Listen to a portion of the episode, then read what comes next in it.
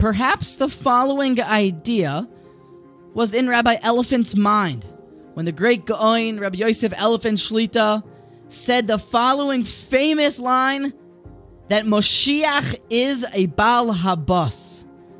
See, in Parshas Matos, we're told how it is now the Jewish people's turn to inflict pain and to go to war and to destroy the Midyanim, says the Parsha. Hashem commanded Moshe Veidaber Hashem Moshe Lemor spoke to him. Nikoim Nikmas Bnei Yisrael Me Eis Hamidyanim. Go and take vengeance for the children of Israel against the Midyanim.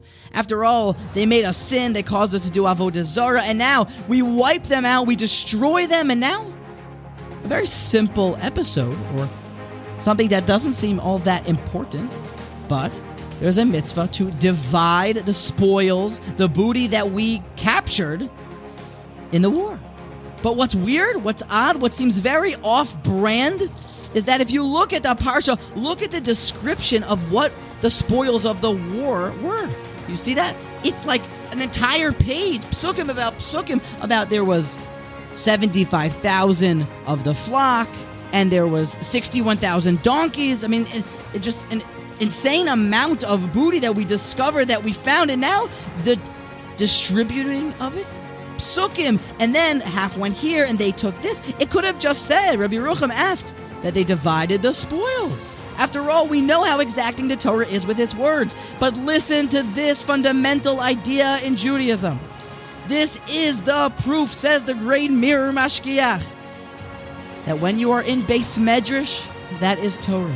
But if you should think that now I need to go to business to make a livelihood, and then that's just side, that's something that I need to do to get back to Torah, that's a mistake. It is all Torah, even the livelihood, the parnasa, that's a beis medrash, and that's a sugya, and that's Torah. You see that the Torah is telling us the division of the spoils. It is all listed, and it is all Torah, mitchila, the ad soif. Every dollar is a sugya, and when you're in beis medrash, it may sound like bava kama and bava metzia, and when you're in the office, it may sound like insert whatever is your parnasa. And when you truly think about it, is parnasa anything more than just the division of the spoils of war? It is all Torah, Heilige Yidin, Mitchila va'at sof. It's something that seems like from the historical references and the history books that the European Jews knew this, that they wore the same Jewish cap no matter which beis medrash they were in, the office or in the beis medrash. It's Halig, everything in life of a Jew, including his parnasa. It's all Torah. And maybe, just maybe, that's what the Mishnah meant when it said that kol Torah she'ain imay melacha, all Torah that does not have melacha with it, sofa batela, it will eventually be nullified. It's a mitzvah, it's Torah when we are osake in business in our livelihoods.